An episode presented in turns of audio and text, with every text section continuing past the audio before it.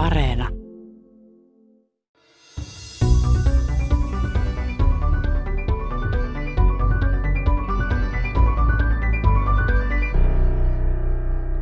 Venäjän hyökkäys Ukrainaan on tehnyt energiasta kuuman aiheen. Nyt halutaan nopeasti eroon venäläisestä fossiilisesta polttoaineesta. Tänään Tiedeykkösessä puhumme suuresta energian murroksesta, jota sota omalta osaltaan vauhdittaa, eli siirtymästä uusiutuvan energian käyttöön. Miten tulevaisuudessa energiaa tuotetaan? Fossiilista polttoaineista halutaan eroon, mutta mitä tilalle? Keskustelemme ohjelmassa etenkin tuulesta ja auringosta, joiden osuus vielä nykyisin on pieni. Voidaanko niistä oikeasti saada varteen otettavia vaihtoehtoja? Ja jos tarkoitus on tulevaisuudessa lopettaa kaikki polttaminen, miten tämä temppu tehdään? Näihin kysymyksiin saa vastata LUT-yliopiston energiatehokkuuden professori Ero Ahola. Puhumme myös siitä, millainen nykyinen energiajärjestelmämme on ja millaisiin muutoksiin meidän kaikkien pitäisi varautua. Ohjelmassa selviää myös, mitä ovat sähköpolttoaineet, joita tuotetaan uusiutuvalla sähköllä. Ohjelman loppupuolella paneudumme toiseen isoon kysymykseen, energian varastointiin. Aurinko ei tunnetusti aina paista eikä aina tuule, joten energia pitäisi saada varastoon niin sanotusti hyvän sään aikana. Käymme Tampereen yliopiston väitöstutkija Tuomas Vanhasen kanssa läpi keinoja, joilla energiaa varastoidaan muun muassa valtaviin lämminvesivarastoihin ja kuumaan hiekkaan. Vaikka monesti puhutaan siitä, miten hankalaa kaikki on, energiamurros tuo Suomelle myös uusia mahdollisuuksia. Luvassa on siis hyviäkin uutisia. Minä olen Mari Heikkilä. Ensin suunnataan professori Jero Aholan puheille. Hän on tutkinut jo vuosikymmeniä energiatehokkuuden parantamista ja kehittänyt ryhmineen muun muassa älykkäitä algoritmia teollisuuden laitteiden toiminnan tehostamiseksi sekä auttanut poistamaan esteitä aurinkosähköjärjestelmien tieltä Suomessa. Business Finland, Teknologiateollisuus ja Spinverse myönsivät Aholalle vuoden 2022 innovaatioprofessorin tittelin. Mutta ennen kuin annetaan Aholan visioida tulevaisuutta, puhutaan hieman ajankohtaisesta tilanteesta – sen jälkeen, kun Venäjä hyökkäsi Ukrainaan, on paljon puhuttu energia-asioista ja fossiilisista luopuminen on tullut tosi ajankohtaisiksi. Mutta tässä on aika paljon vastustusta Keski-Euroopassa etenkin Saksa on pistänyt hanttiin kaasusta luopumisesta, niin puhutaan nyt tässä aluksi vähän tästä tilanteesta, eli mitä tässä on taustalla. Kerrotko vähän siitä kaasuriippuvuudesta? Suomessa se osuus on pieni, mutta Saksassa se on tosi iso asia. Joo, se, tämä tilanne on aivan erilainen sitten verrattuna tosiaan, tai Suomessa ja Saksassa, että et niin kun, jos katsotaan sitä Saksan puolta, niin Saksassa on niin kuin ensin iso ongelma on se, että kuluttajapuoli on se, että siellä käytetään aika paljon kaasua itse asiassa talojen lämmitykseen. Ja nyt kun aletaan keskustelemaan sitä, että, että onko sitä kaasua vai eikö ja saadaanko sitä, niin poliitikot aika nopeasti sitten toteavat, että tämä on hankala asia. Ja sitten toinen puoli siinä on se, että Saksassa on myöskin aika paljon kemian teollisuutta. Ja kemian teollisuus pyörii, jos katsoo se terästeollisuutta, niin hiilelle, hiilen voi tuoda muualtakin, mutta sitten muu kemian teollisuus käyttää aika paljon maakaasua raaka-aineena. Ja sitten eti kysymys, että joudutaanko teollisuus ajamaan alas. Eli se, siellä on niin kuin lähinnä, että se kaasun määrä vähenee, että rankastaako nyt noita kuluttajia, toki niille ei varmaan voi kovin helposti mitään, tai ajataanko teollisuus alas. Niin se on keskusteluna huono, ja sitten kun katsoo sitä Eurooppaa vielä niin kuin isompana siinä, niin Saksassahan ei ole, et, ole esimerkiksi tämmöisiä LNG-tuontiterminaaleja, käsittääkseni yhtään. Saahan sitä tietysti muiden maiden kautta kuljettu, mutta se kaasu on tosi paha sen takia Saksalla. Eli tuo LNG on sitä nesteytettyä maakaasua, Kyllä. mitä esimerkiksi Yhdysvalloista tuodaan isoilla laivoilla käytännössä sitten, ja siihen tarvii valtava ison terminaali kaasuvastaanottopaikan. Joo, kyllä se näin on, että pitää olla vastaanottoterminaali, missä se voi ostaa vastaan ja työntää sitten sinne kaasuverkkoon. Ja sitten kun ajattelee sitä, niin niitä käydään tekemään, niin joka tapauksessa hitaus on, että ei nämä, nämä ei ole mitään yön yli hankkeita. Vuoden 2021 tilastojen mukaan maakaasun osuus Suomen kokonaisenergian käytöstä oli noin 5,5 prosenttia. Sen sijaan Saksa kuluttaa EU-maista eniten kaasua Venäjältä ja arviolta 21 miljoonaa saksalaista kotitaloutta käyttää maakaasua – Eli ei ihme, että Saksassa ei olla heti valmiita sulkemaan kaasuhanoja. No mennään sitten vähän siihen Suomen tilanteeseen. Eli Suomessa on esimerkiksi kaukolämpö on semmoinen kaupungeissa sellainen aika tavallinen lämmitysmuoto. Eli käytännössä on niitä isoja voimalaitoksia siellä kaupungin liepeillä, josta sitten johdetaan putkea pitkin paineistettua lämmintä vettä asuntoihin ja, ja sitten sitä kautta pattereihin ja sitten toisaalta myös lämmintä käyttövettä suihkuja ja tämmöisiä varten.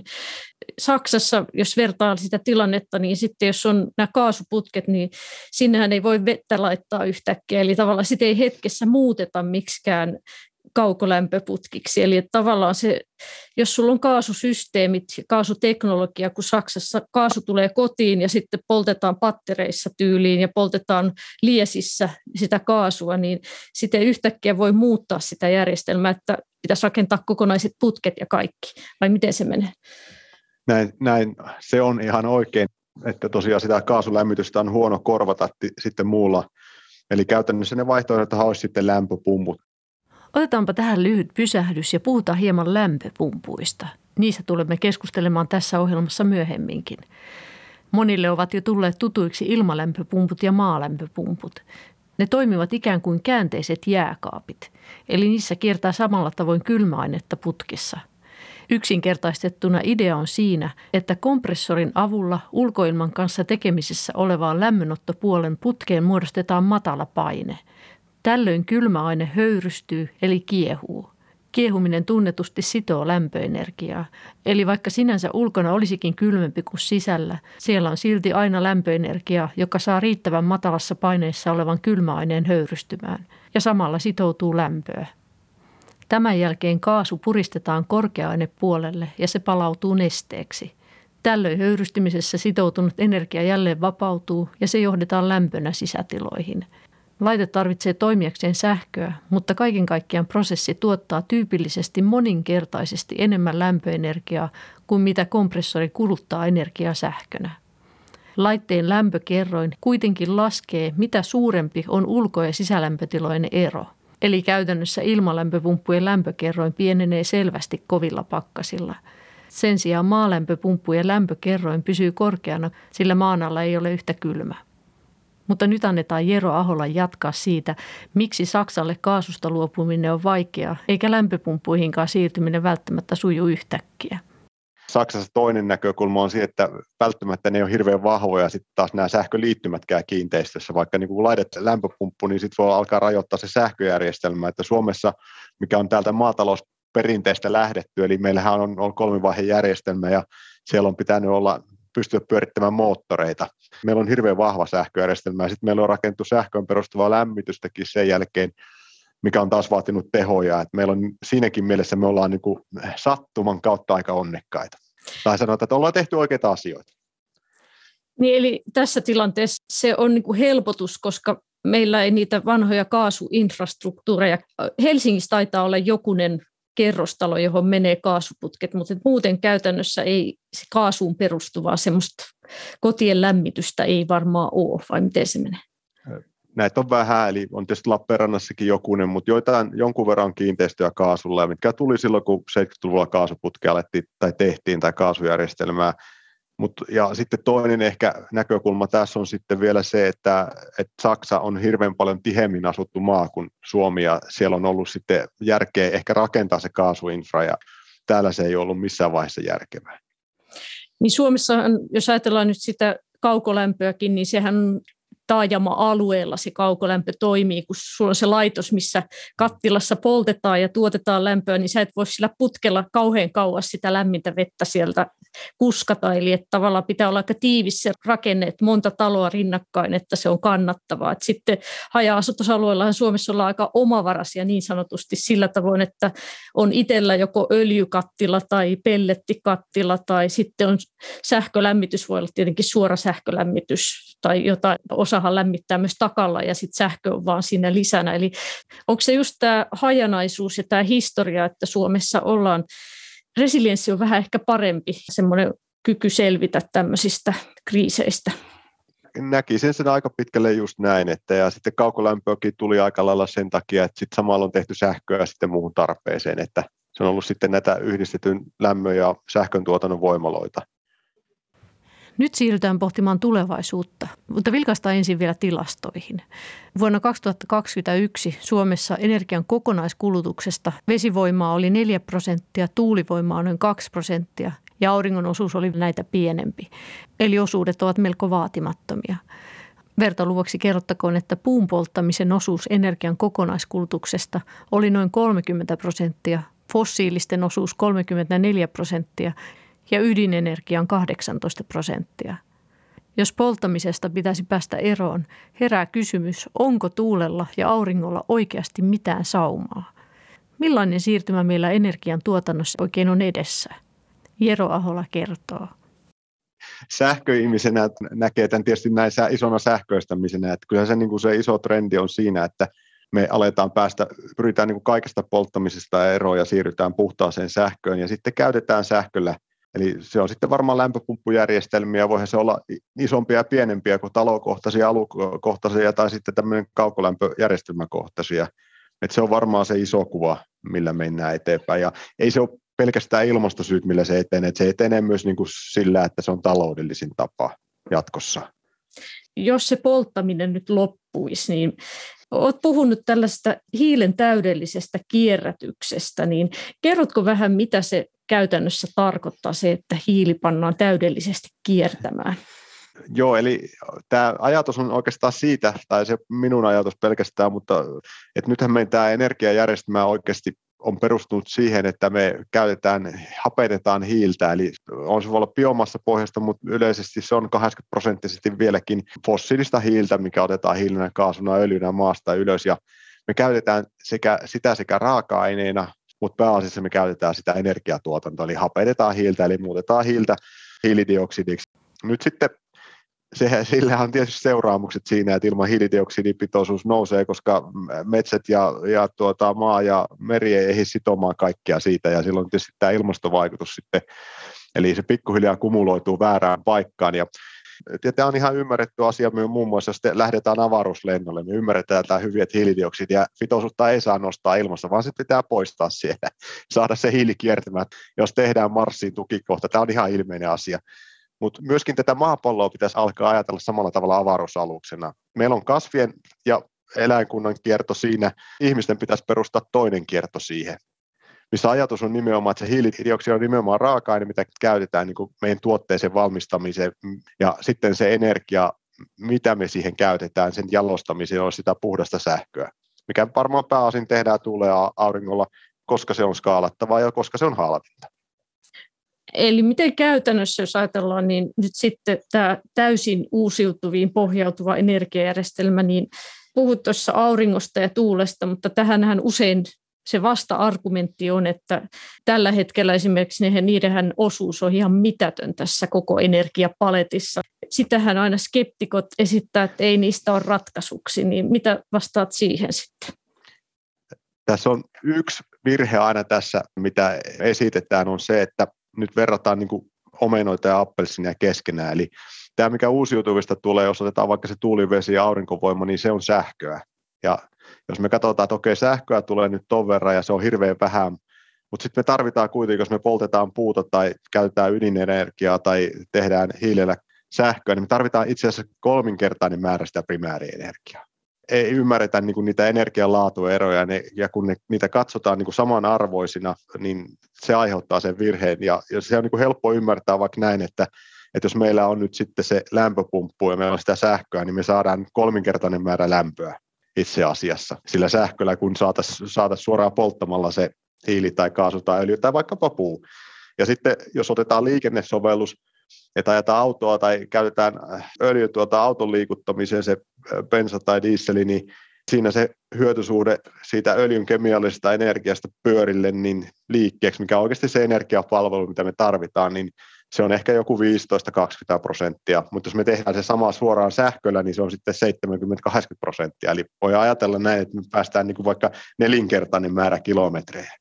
Ja sitten toinen, mitä ei ymmärretä, on nämä tämmöiset eksponenttialiset prosessit, eli uusiutuvat on teknologiaa, ja teknologialle tyypillistä on se, että se, sen teknologiassa ei nyt tule valtavia e-, esteitä raaka-aineisiin, että meillä ei ole saatavuutta, sitäkin voidaan tiettyönlaista korvaavaa tehdä, niin jos kun perustetaan seuraava tehdas, niin voidaan tuplata tuotantoa aina laittamalla uusia tehtaita, jos samanlaisia tuotteita tehdään. Ja sitten toinen ominaisuus, kun meillä on massatuote, niin se teknologia tyypillisesti kehittyy, eli se, siihen tarvittavaa, sen kustannus tippuu, siihen tarvittava raaka-aineiden määrä pienenee ja niin edespäin.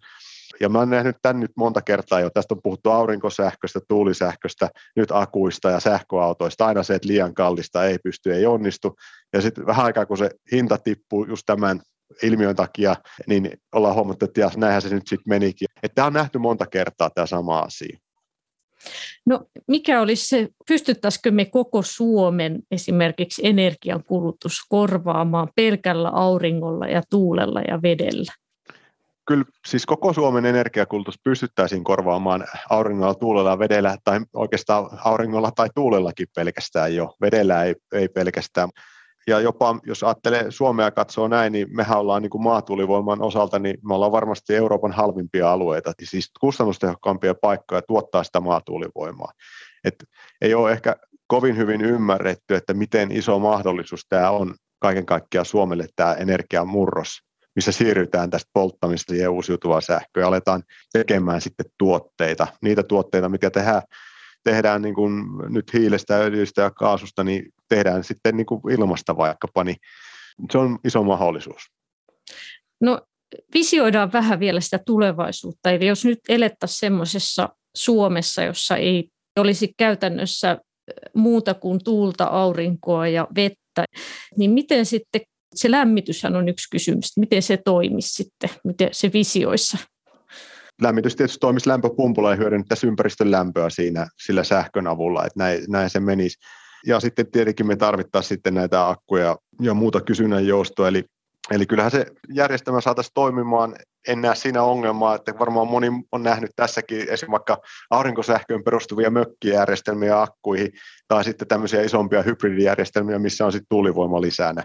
Kyllähän se onnistuisi ja tarkoittaisi vaan sitä, että nämä, pitäisi nämä tuulet ja auringot skaalata. Lämmityksen rooli perustuu aika paljon maalämpöpumppuihin tai yleensä lämpöpumppuihin. Ja sitten tarvittaisiin tietysti lämpövarastot siihen, millä tasapainotettaisiin sitä kysynnän ja tuotannon vaihtelua. Sitten näitä polttoaineita pystyisi tuottamaan sillä tosiaan ilmasta, eli tehtäisiin, tai sitten jos meillä olisi sitä puun polttoa, niin otettaisiin keskitystä lähteestä hiilidioksidia ja tuotettaisiin siitä vedestä valmistetun, sähköllä valmistetun vedyn avulla hiilivetyjä, eli voitaisiin tehdä kaikki ne jakeet, mikä tehdään nytkin. Tuohon tartun nyt heti, eli nyt puhutaan näistä synteettisistä polttoaineista. Niin siis kerrotko vielä, miten niitä voidaan siis valmistaa? Onko se niin kuin ihan samanlaisia polttoaineita voidaan tehdä kuin, kuin nykyisin poltetaan autoissa, vai mitä ne on käytännössä? Sähköpolttoaineet on ehkä oikein nimi, tai ehkä paras nimi sanotaan näin niin tuota, ne on samanlaisia polttoaineita, molekyylejä kuin mitä me laitetaan nytkin tankkiin. Ajatus on se, että meillä on raaka-aineena on vesi ja hiilidioksidi. Ja vesi pilkotaan vedyksi hapeeksi, ja se tehdään sillä sähköllä elektrolyysikennostossa. Ja sitten sen jälkeen otetaan se, siitä se vety, ja vety yhdistetään sitten kemiallisessa synteesissä suoraan tuon hiilidioksidin kanssa ja sitten voidaan tehdä esimerkiksi sitä metaania, metanolia ja sitten tarvittaessa niin kuin näistä metanolista ehkä voidaan valmistaa sitten eteenpäin kaikki meidän hiilivedyt, mitä meillä on. Eli se jalostusketju, sitä voidaan tehdä muovit ja kaikki kemikaalit, mitä me tarvitaan. Et, niin. Eli se on siitä eteenpäin vaan sit kemiaa, että kun on saatu, Kyllä, joo. saatu tehtyä ja. ekat hiilivedyt, niin sit siitä jatketaan, voidaan lisätä pituutta niihin ketjuihin ja kaikkea tämmöistä. Kyllä, juuri näin. Eli se on sitten kemia. Kun meillä on hiilivety, niin siitä voidaan päästä mihin, mihin hyvänsä. Ja, ja tosiaan se hiilidioksiditalteotto, niin varmaan Suomen tapauksessa, jos lähdetään liikkeelle, niin se olisi ensimmäisiä olisi nämä sellutehtaat esimerkiksi, eli sellun valmistus, koska käytännössä mustalipeä poltetaan ja siinä on puolet puun hiilestä. Ja se lasketaan ilmakehään, eli se voisi olla niin kuin aluksi tällainen hiilen lähde. Niin se idea on siis, että sellutehtaassa, jossa tulee savukaasuja, jossa on valtava pitoisuus hiilidioksidia verrattuna sitten taas ihan tavalliseen ilmakehään, niin siinä on runsaasti sitä hiilidioksidia, niin sitten piipusta otetaan se savu ja sitten siitä se hiilidioksidi talteen käytännössä jollain me- mekanismilla? Minkä tyyppisellä mekanismilla se on? Onko Ky- se... Kyllä, kyllä. Eli, eli näitä hiilidioksidin talteottomenetelmiä. Idea on nimenomaan tämä, että savukaasusta otetaan, erotetaan hiilidioksidia ja puhdistetaan se. Ja itse asiassa näitä teknologioita on, on tutkittu aika paljonkin, kun jossain vaiheessa oli muotia se, että ajateltiin, että me jatketaan hiilen, kaasun ja öljyn polttamista ja otetaan vaan hiilidioksidi talteen, mikä laitetaan sitten tuonne maaperään ja se oli eräällä tavalla nähtiin siinä, että on nyt tämmöinen fossiiliyhtiöiden puhetta, että voidaan jatkaa tätä business as usual. Ja niin se varmaan aika paljon olikin. Ja nyt siellä on todettu, että siinä ei ole yksikään mitään järkeä tehdä sähköä ja lämpöä, että se ei taloudellisesti kannata, vaikka saisit hiilidioksidin talta. Ja enemmän tämä keskustelu on mennyt siihen, että joskus sitä biohiilidioksidia voitaisiin hyödyntää, tehdä siitä jotain hyödyllistä tietysti tähän pitää vielä sanoa se, että karkeasti puolet siitä energiasta, sähköstä, niin päätyy polttoaineen kemialliseksi energiaksi. Sehän tarkoittaa sitä, että jos sähkö maksaa vaikka 50, niin se vähentää maksaa 100 euroa per, ja häviöitä tulee vaikka 150-200 euroa megawattitunti se, se polttoaine sitten, mikä tehdään näin. Ja tämä vaan ohjaa siihen, että me pitää, jos me pystytään joku asia sähköistämään, niin se kannattaa sähköistää. Eli sähkö on se halvin energia, sähkö siitä on, tulee hävikkiä niin, sitten näin joo, ja, ja, tämä on, ja tämä on se ajattelu oikeastaan. Nyt on aina aikaisemmin, kun minäkin opiskelin niin kuin diplomi-insinööriopintoja 90-luvulla, ja, niin, niin silloin oli aina, että sähkö on niin arvokasta, että se pitää säästää, älkää käyttäkö sähköä. Niin nyt tämä, niin kuin, tämä on haastava tilanne, kun sähköstä tulee se pääenergia tästä puhtaasta sähköstä. Niin pitää sanoa, että käyttäkää hyvät ihmiset sitä sähköä, että kaikki muu on kalliin, paljon kalliimpaa. Veden elektrolyysi eli hajottaminen sähkön avulla vedyksi ja hapeksi on hyvin vanha keksintö. Idea kehitettiin jo noin 200 vuotta sitten. Sitten elektrolyysin käyttö hiipui, kun markkinoille tuli halpaa maakaasua. Siitä saadaan edullisesti vetyä höyryreformointiprosessissa. Valtaosa vedystä tuotetaankin nykyisin tällä tavoin, eli fossiilisista polttoaineista. Nyt elektrolyysi on kuitenkin tekemässä comebackin – Maailmanlaajuisesti on jo alettu tehdä laitoksia, jotka tuottavat niin sanottua vihreää vetyä. Eli niissä elektrolyysissä tarvittava sähkö saadaan esimerkiksi tuulivoimasta tai aurinkosähköstä. Suomessakin on monia suunnitelmia liittyen vihreän vedyn tuotantoon. Ensimmäinen tuotantolaitos on rakenteella Harjavaltaan ja sen on tarkoitus aloittaa toimintansa vuonna 2024. Vedystä voidaan valmistaa monenlaisia hiilivetypohjaisia polttoaineita hiilidioksidin yhdistämällä, mutta toisaalta vetyä voidaan käyttää myös suoraan polttoaineena polttokennoautoissa.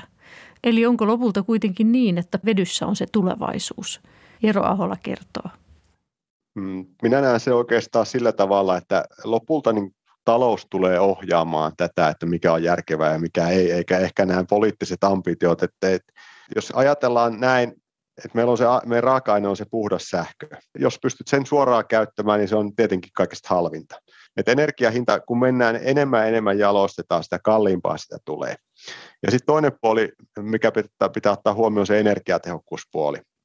Eli jos me käytetään suoraan puhdasta sähköä, niin se on kaikista energiatehokkain tapa. Ja jos me käytetään vetyä, taas liikkeen tuottamiseen polttokennossa se on seuraavaksi energiatehokkaan, sen jälkeen sitten on polttomoottori vielä vähemmän energiatehokkaampi. Eli molempien puolien hyötysuhteet sekä tuotantoketjun että kulutusketjun, niin johtaa siihen tilanteeseen, että käytännössä jos meillä sähköllä liikuttaessa maksaa yhden yksikön, niin jos me mennään vedyllä, se maksaa kolme yksikköä. Ja jos me mennään sähköpolttoaineella, siis pidemmälle hiilivedyillä, niin se on sitten viisi yksikköä. Eli kysymys on oikeastaan, että millä kuljetusyrityksellä on varaa maksaa vaikka viisinkertaisesta liikkumisesta per kilometri.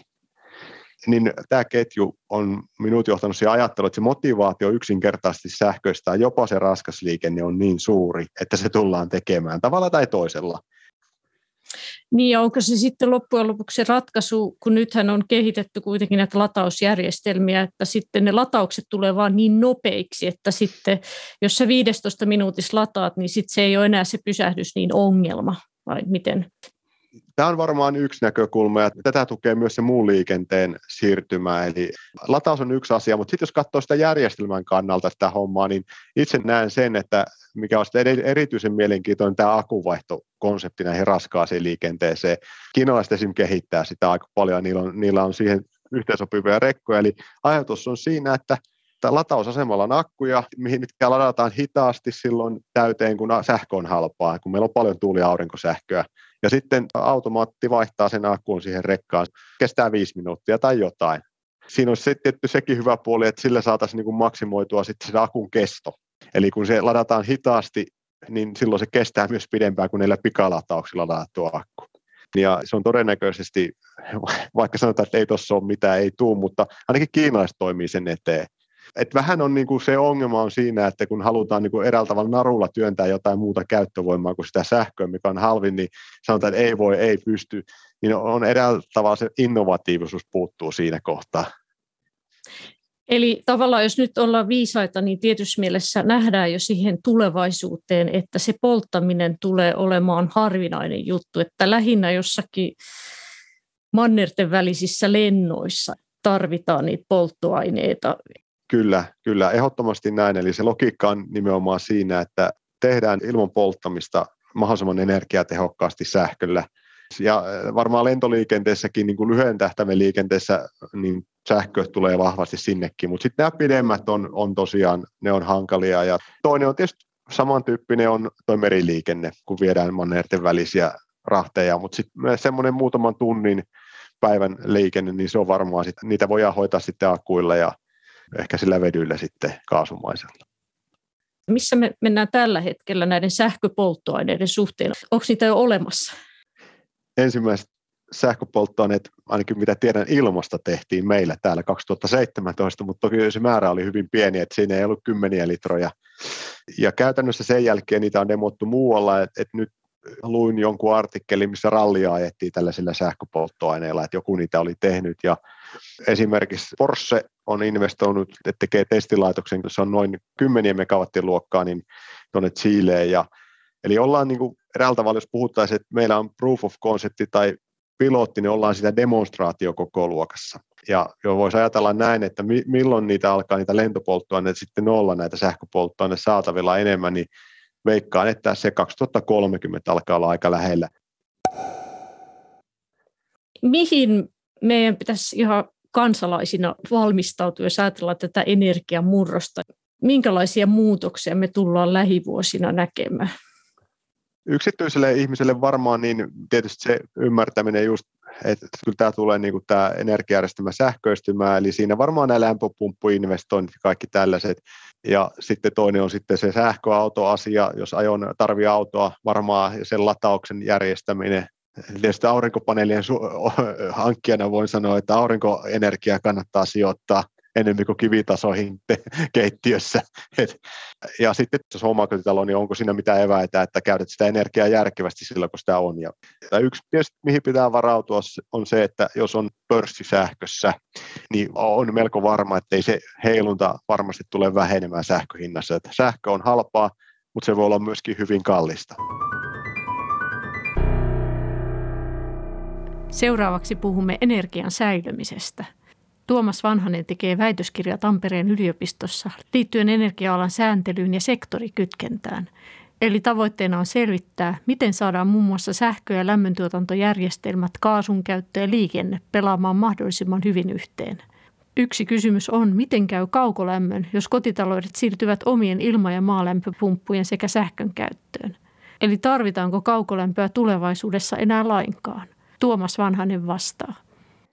Hyvin paljon on siis tutkimusta siitä, että onko kaukolämpöjärjestelmä ikään kuin järkevä myös tulevaisuudessa, onko se taloudellisesti tehokas tai ilmastotavoitteiden näkökulmasta tehokas, niin kyllä siellä on hyvin paljon, sanotaanko valoa sen kaukolämpöputken päässä tai tunnelin päässä. Sen takia, että just kun lisätään näitä vaihtelevatuottoisia uusiutuvia energiamuotoja, erityisesti sähkön tuotantoa, ja kuitenkin sitten meillä se loppukäytön tarve on totta kai myös lämmityksessä. Ja kun mietitään sitä uusiutuvan energian vaihtelevuutta, niin kaukolämpöjärjestelmähän on ikään kuin akku tai tietynlainen energiavarasto itsessään. Se voi toimia puskurina.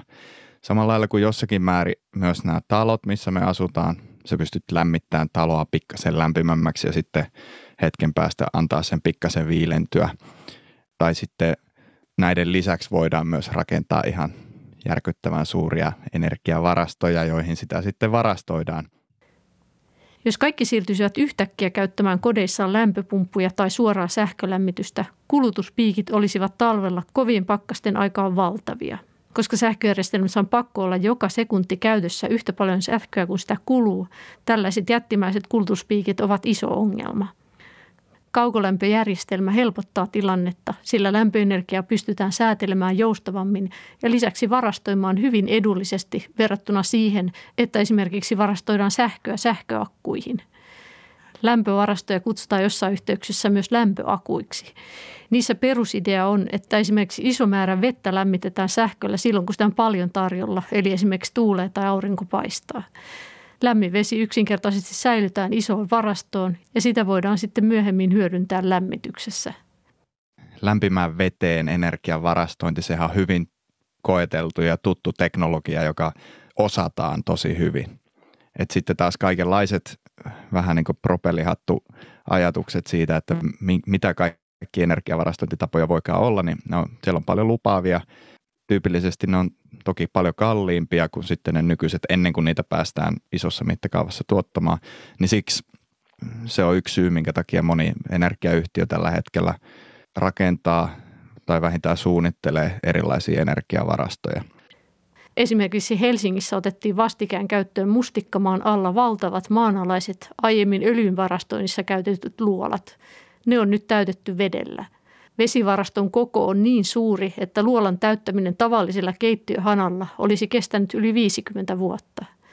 Tällaisen vesimäärään pystytään varastoimaan niin paljon lämpöä, että se vastaisi noin 25 000 kaksion ympärivuotista lämmittämistä. Kymmenien metrien paksuinen kallioperä toimii eristeenä. Tampereella on, siellä on startup hiekan lämmittämiseen liittyen, eli sitä kokeilla. Voitko vähän kertoa, minkälainen kokeilu se on?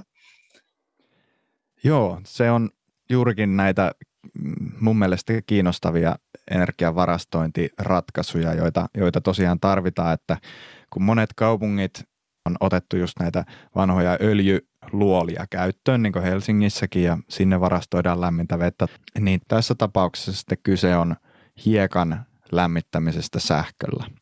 Otetaan sähköä sähköverkosta tai siinä on demolaitoksen yhteydessä on tämmöinen kohtuullisen kokoinen aurinkopaneelikenttä myös, niin otetaan tämä sähkö ja lämmitetään hiekkaa ja otetaan ulos lämpöä siihen paikalliseen lämpöverkkoon.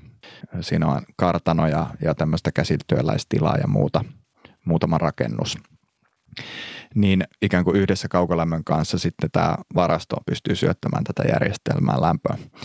Ja jos normaalisti se on ehkä 100-120 astetta se menoveden lämpötila kaukolämmössä, tämmöisessä kuuman veden varastossa puhutaan saman suuruusluokan lämpötiloista, niin tässä tapauksessa se hiekka lämmitetään 500-600 asteeseen. Siitä on se hyöty, että kun sulla on korkea lämpötila, niin saa enemmän energiaa pienempään tilaan.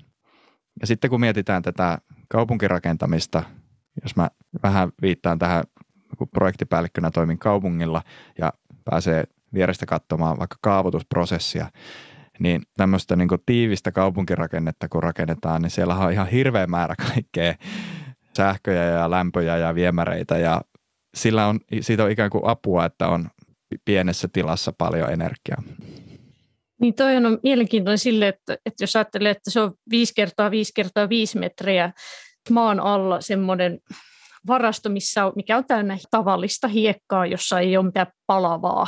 Se lämmitetään 500-600 asteeseen, niin periaatteessa tällaisia varastoja voisi olla aina kaupungissa vähän joka puolella ja sitten tavallaan se olisi semmoinen tasaava elementti. Joo, eli se demolaitos, mikä Hiedanrannassa Tampereella on, niin se on tosiaan tämmöinen kolmen megawattitunnin kokonen, eli, eli just soveltuu siihen järjestelmään, mikä siellä muutama talo on. Et sitten kun mennään siihen, että mitenkäs iso sitten pitäisi olla vaikkapa kaupungin osan tarpeisiin tai kaupungin tarpeisiin, niin sitten puhutaan niin tietysti sata kertaa tai, tai tuhat kertaa suuremmasta ratkaisusta. Ja se on sitten optimointitehtävä jollekin, joka siihen investoi, että, että mihin käyttöön se ikään kuin tulee ja mitä se siellä energiajärjestelmässä tekee. Koska se ainakin nyt tämän ratkaisu osalta, mitä ollaan mietitty. Ja itsekin yhden seminaaripaperi siitä nyt kirjoittanut, niin näyttää siltä, että se ikään kuin tämmöinen vuoden ajan yli varastointi se ei ole se välttämättä se kannattavin tapa, eli että kesällä ladataan täyteen ja sitten odotellaan sitä talven huippupakkasta ja sitten puretaan se, koska sitten sä pääset myymään sen lämmön ikään kuin vaan kerran silloin, silloin talvella. Parempi on. Ja itse asiassa nyt just Viinin yliopistossa tulikin hyvä tutkimus siihen, että miten hyvin nämä tuulen nopeus ja lämmitystarve Pohjoismaissakin kohtaa. Niin se ei kohtaa kauhean hyvin tuntitasolla, se ei kohtaa kauhean hyvin vuorokausitasolla, mutta ikään kuin kuukausia kun katsotaan. Eli kun varastoidaan sitä lämpöä sitten vaikka muutamaksi viikoksi tai kuukaudeksi, niin sillä tasolla ikään kuin saadaan sitten hyödynnettyä sitä tuulisähköä lämmön varastoinnissa aika kivasti. Edellä ollaan puhuttu siitä, miten tuuli- ja aurinkosähköllä voidaan tehdä lämpövarastoja, mutta miksei varastoitaisi sähköä yksinkertaisesti vain sähköakkuihin? Kuulostaa yksinkertaiselta ratkaisulta, mutta ei sitä ole. Vaikka akkuteknologia on kehittynyt ja esimerkiksi Yhdysvalloissa on energiayhtiöillä käytössä useita jättikokoisia akkuja sähkön varastoinnissa, akut ovat vielä suhteellisen kallis tapa säilyä energiaa. Lisäksi niiden tuotantoon liittyy ongelmia. Tuomas Vanhanen kertoo. Mä tartun heti tietysti ensimmäisenä innokkaasti noihin ongelmiin, että se materiaali- ja akkukemian valmistukseen liittyy päästöt. Siihen menee esimerkiksi iso määrä sähköä, niin sitten kun sähkön hiiliintensiteetti tai siis sen ominaispäästöt laskee globaalistikin, niin sitten myös akkujen valmistukset päästöt laskee. Ja nykyäänkin se on hiilimielessä kannattavaa sähköautojen käyttö, vaikka, vaikka sitten ei olisikaan vielä ihan hiilineutraalia sähköä. Niin kuin esimerkiksi Pohjoismaissa se on, se on erittäin kannattavaa ilmastomielessä.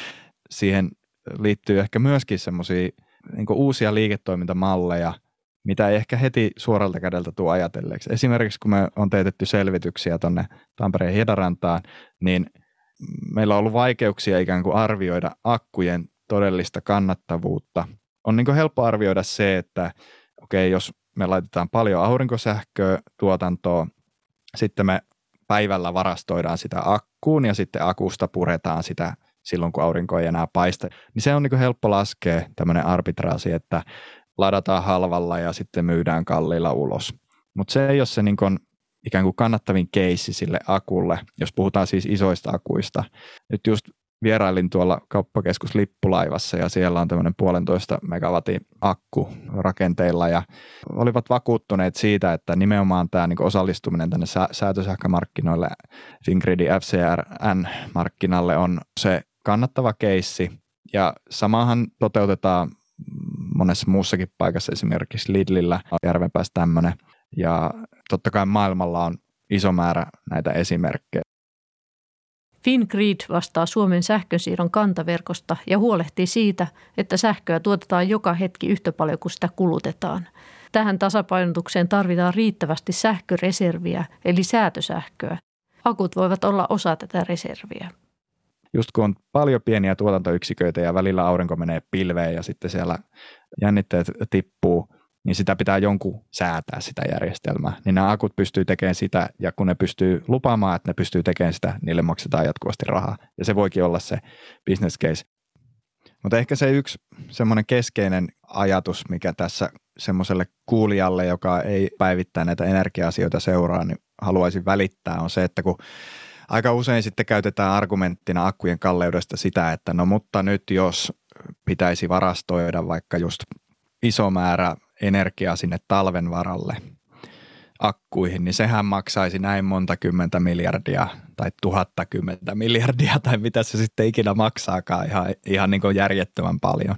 Niin se sana järjetön on just se, mitä se onkin, että eihän tämmöisiä isojakaan sähköakkuja, eihän niitä kukaan laita sillä ajatuksella, että sillä sitten vaikka siirrettäisiin just energiaa kesältä talvelle tai, tai edes niin kuin sanotaan kuukaudessa, vaan kyllä se niin kuin kannattavuus on siellä, puhutaan niin kuin tuntitasosta, vaikka alle neljä tuntia, muistaakseni näissä papereissa, mitä on viimeksi lukenut, niin puhutaan, että siellä se akun kannattavuus on niin kuin erityisesti. Mutta sitten varsinkin Suomessa, missä tämä lämmitys on iso kysymys, niin sitten nämä erilaiset lämpövarastot on se, mihin pystytään niin kuin huomattavan edullisesti suhteessa tämmöisiin sähköakkuihin varastoimaan sitä energiaa.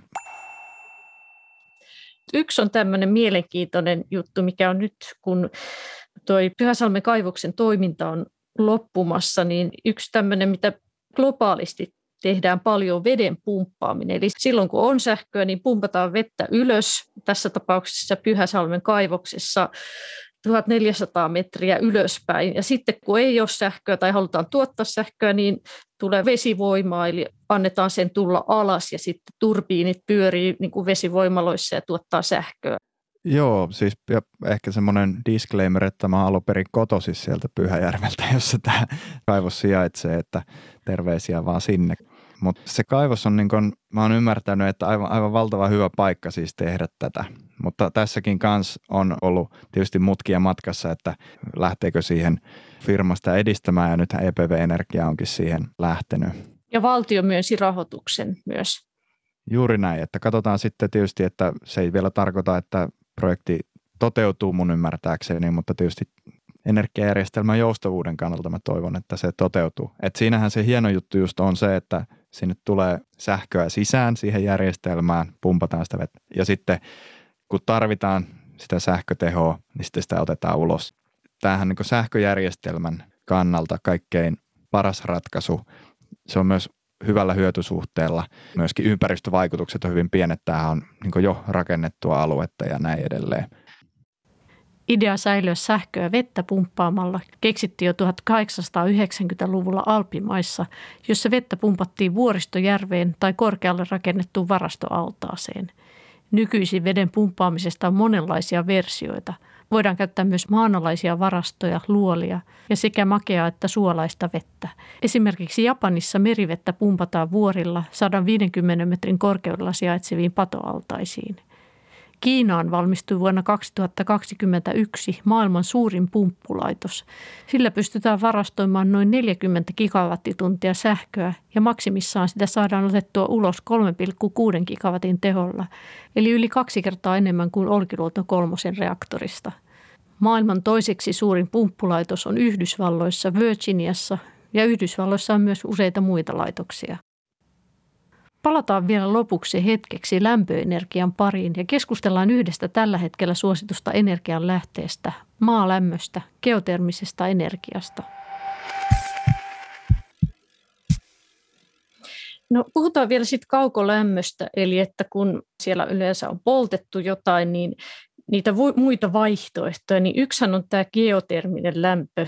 Tarkoittaa itse asiassa tällaisissa laitosmittakaavassa niin aika paljon syvempiä kaivoja kuin ihan tällaisessa omakotitalojen maalämpöjutuissa, mutta mutta nythän esimerkiksi tuli uutinen tästä noin, että ST1 on Espoossa tämmöinen geoterminen laitosprojekti ollut. Se on ollut itse asiassa seitsemän vuotta jo ja ja siinä on kaksi reikää 6,4 kilometrin syvyyteen ollut tarkoitus tehdä ja ne on saatu tehtyä, mutta sitten se ei ihan olekaan toiminut nyt sitten ja Fortum just siitä vetäytyi, niin onko tämä geoterminen lämpö niin vartioitettava vaihtoehto vai oliko tämä nyt sitten takaisku koko hommalle? No ei, siis totta kai varmasti on takaisku, että jos tämä olisi mennyt sukkana läpi itsekin itse asiassa löin, löin vetoa, aika vähän lyön vetoa enkä, enkä edes lottoon, mutta tota, yhden asiantuntijakaverin kanssa löin vetoa joku vuosi sitten, että tuleeko tästä menestys hyvin nopeasti. Ja mä olin silloin optimistinen ja nyt mä taidan olla sitten lounaan velkaa, mutta se, että nyt tämmöinen niin y- yhdenlainen teknologia tässä geotermisen energian hyödyntämisessä on kokeiltu ja todettu, että okei, tämä ei nyt tässä tilanteessa toiminut, niin niitähän on muitakin, että esimerkiksi eri, eri teknologialla, juurikin Tampereella kanssa tällä hetkellä, olikohan niitä 15 tai sitä koko luokkaa energiayhtiöitä yhdessä poraa vähän niin kuin vastaavaa reikää eri teknologialla et niitä on monia erilaisia, vähän niin kuin akkuteknologioita on monia erilaisia, että siellä maan alla on sitä lämpöä vaikka kuinka paljon, ja jos pääsee syvälle, niin se on tosi kuumaa. Tai toki jos asut Islannissa, niin sitten se tulee sieltä ihan itsekseenkin ylös, mutta Suomessa joutuu menemään aika syvälle. Mutta että on erilaisia porausteknologioita ja niin mä en usko, että tämä oli nyt vielä viimeinen naula arkkuun niin geotermiselle kokonaisuudessaan. Ja maalämpöähän, sehän on yleistynyt ihan valtavaa vauhtia, jos puhutaan tästä niin perinteisestä vaikka 100-300 metrin syvyysestä. Maalämpöä voidaan hakea eri syvyyksiltä. Maapallon ytimessä lämpötila on noin 6000 astetta, eli mitä syvemmälle mennään, sitä enemmän lämpöä löytyy. Toisaalta mitä syvemmälle porataan, sitä hankalampaa se on. Yksi vaihtoehto ovat niin sanotut keskisyvät maalämpökaivot. Esimerkiksi Espoon Koskelossa on kaivo, joka ulottuu 1300 metriin, eli noin kilometriä syvemmälle kuin tavalliset maalämpökaivot. Se tuottaa lämpöenergiaa arviolta 40-kertaisesti perinteiseen maalämpöön verrattuna. Toisaalta maalämmön suhteen kannattaa muistaa, että kiinteistöihin hankittavat 150-300 metrin maalämpökaivot eivät tuota lämpöä loputtomiin. Vaikka kuumuutta maan ytimessä riittääkin, sitä johtuu maaperään vain tiettyä vauhtia. Eli voi olla, että nyt porattu maalämpökaivo ehtyy esimerkiksi 50 vuoden kuluttua, eli maaperä on jäähtynyt kyseisellä alueella.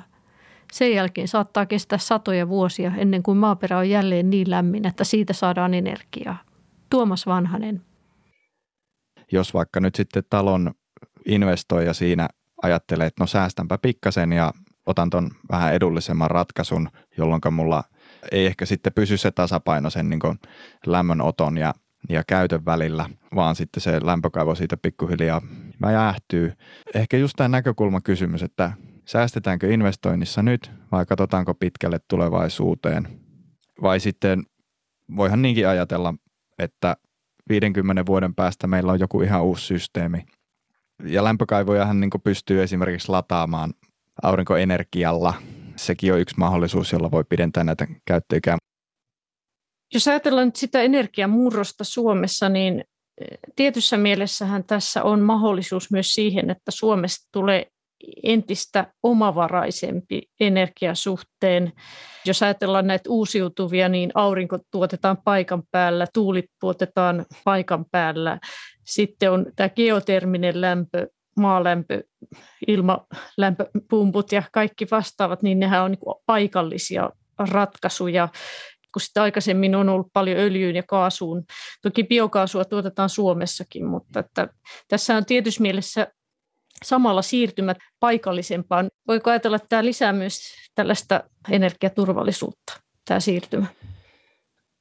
Joo, kyllä sitä voi tuolla lailla ajatella, vaikka samaan aikaan sitten halutaan ikään kuin integroitua laajaan eurooppalaiseen energiamarkkinaan, niin kyllä se silti sen paikallisen tuotannon lisääntyminen on, on iso muutos.